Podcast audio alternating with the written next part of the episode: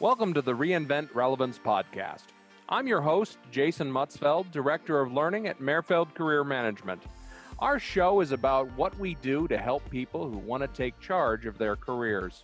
We call it Reinventing Relevance, embracing change to do your best work.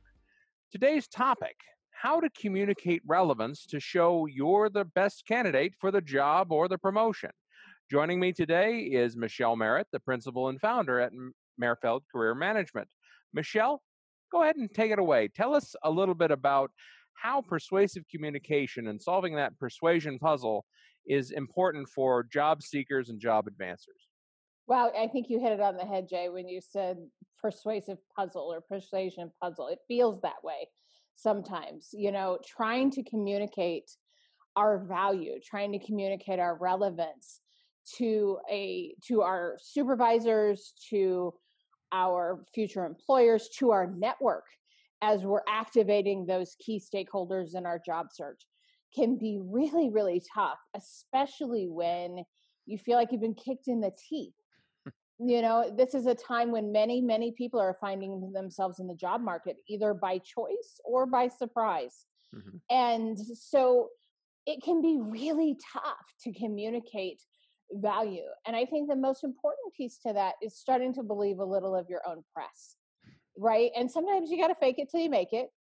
But, you know, starting to really embrace what you've accomplished, take stock in those accomplishments. We talk about that a lot when we talk with clients about updating their resumes. You know, sitting down and taking credit for what you've done, what you've achieved, the roles you've had on a team, the teams you've led, the projects you've led, and be able to articulate how you have moved those forward. You know, so many people, especially the women listening, tend to say we because they're not comfortable saying I. And there's a fine line there in communicating how you've led a team and the fact that you've been the person out front versus taking full credit for something that you didn't do. That's true. And, you know, a lot of people, when they go into an interview, they expect that this interview is going to be led by the interviewer. And when in reality, interviews are often led by HR or management. And the unfortunate thing, HR knows pretty much what to ask, but they don't really know much about the position. So they frequently punt the ball to management. And if you know anything about management and the science of management, you know the Peter principle, which is sometimes managers aren't necessarily the best people for the job. They're just competent. So they don't necessarily have the skill to do the interview well. That's not a reflection on their character. They just don't have that skill. They've not been trained in it.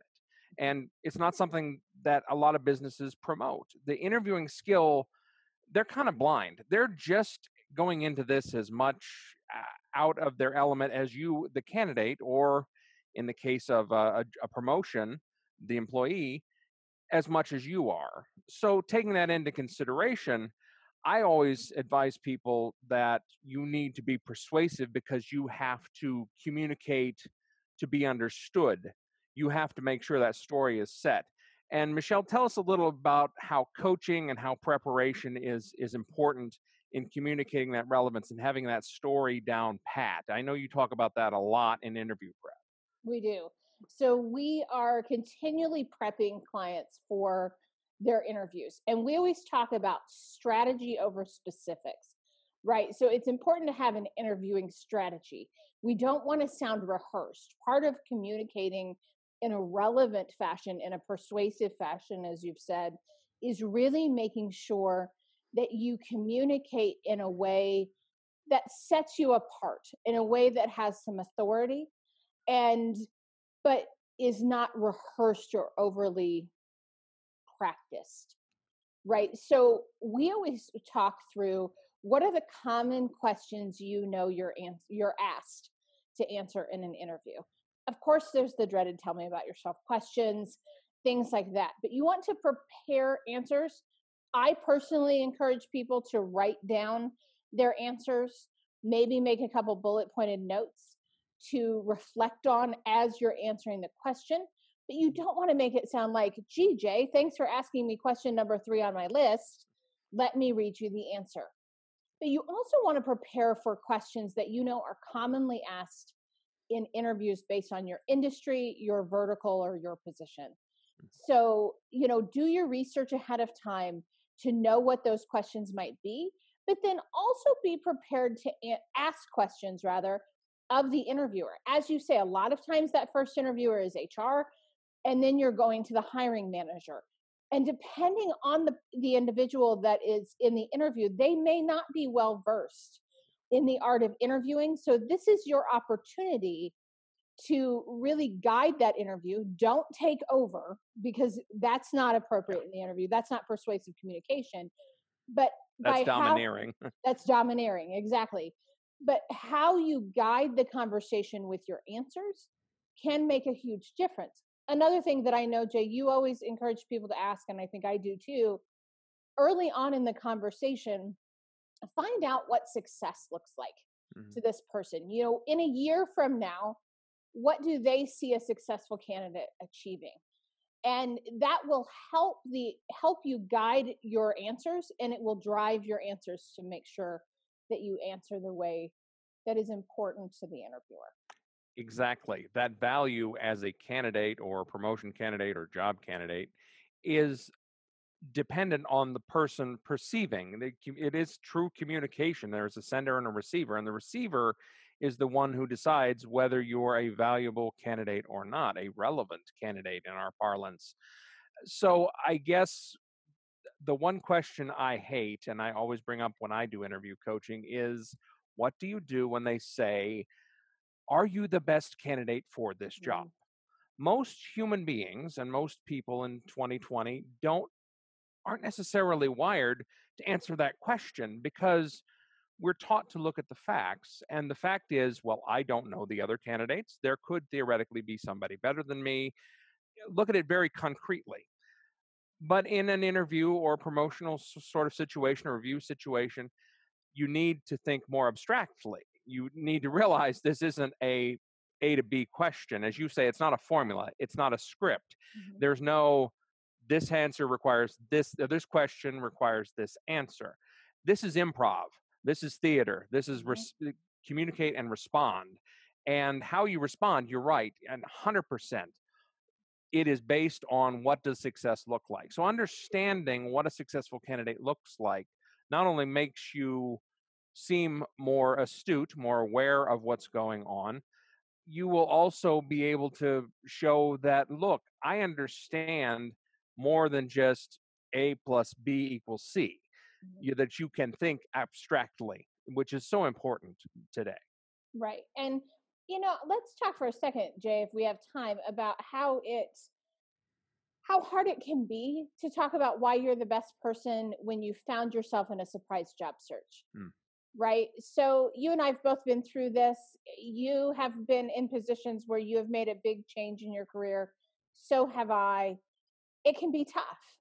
And um, you know, it really goes back to choosing to sometimes fake it till you make it and really projecting confidence. And that for most people, I would say 85% of our clients mm-hmm. have struggle with with this issue. So that weird pit you get in your stomach when you think, gosh, I'm talking too much, I'm being too boastful, that weird uncomfortableness that is exactly the sweet spot.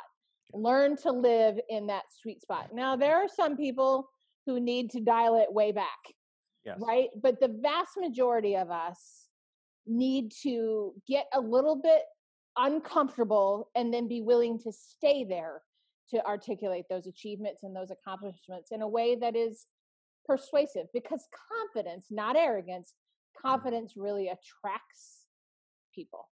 And that confidence comes from self awareness and understanding your story, understanding your own personal value. Again, when you look into things like imposter syndrome and the Dunning Kruger effect, uh, Dunning Kruger, excuse me, effect, uh, you start to understand people are confidence is a real issue, uh, especially with rank and file employees. It's a, it's an issue in management, and trust me, I've known enough presidents and CEOs that are extremely insecure that security of knowing who you are, what you can do, what you can do for somebody else, and what you're trying to do, most importantly, and where it's all taking you, all the questions that we ask in our coaching model, those really help you feel that confidence because it's confidence based in fact. And you're just being honest about who you are and what you can do. You're not making things up. That's that's frequently, I think, what people think of confidence, they think of braggadocious or or arrogant, as you say, that that sort of false bravado. Mm-hmm. And we don't want that. We want some honest, plain facts. We always stress at Merfeld that we're a Midwestern firm for a reason. We, we we're no nonsense, plain spoken, down to earth, proud of it. Because hard work is hard work.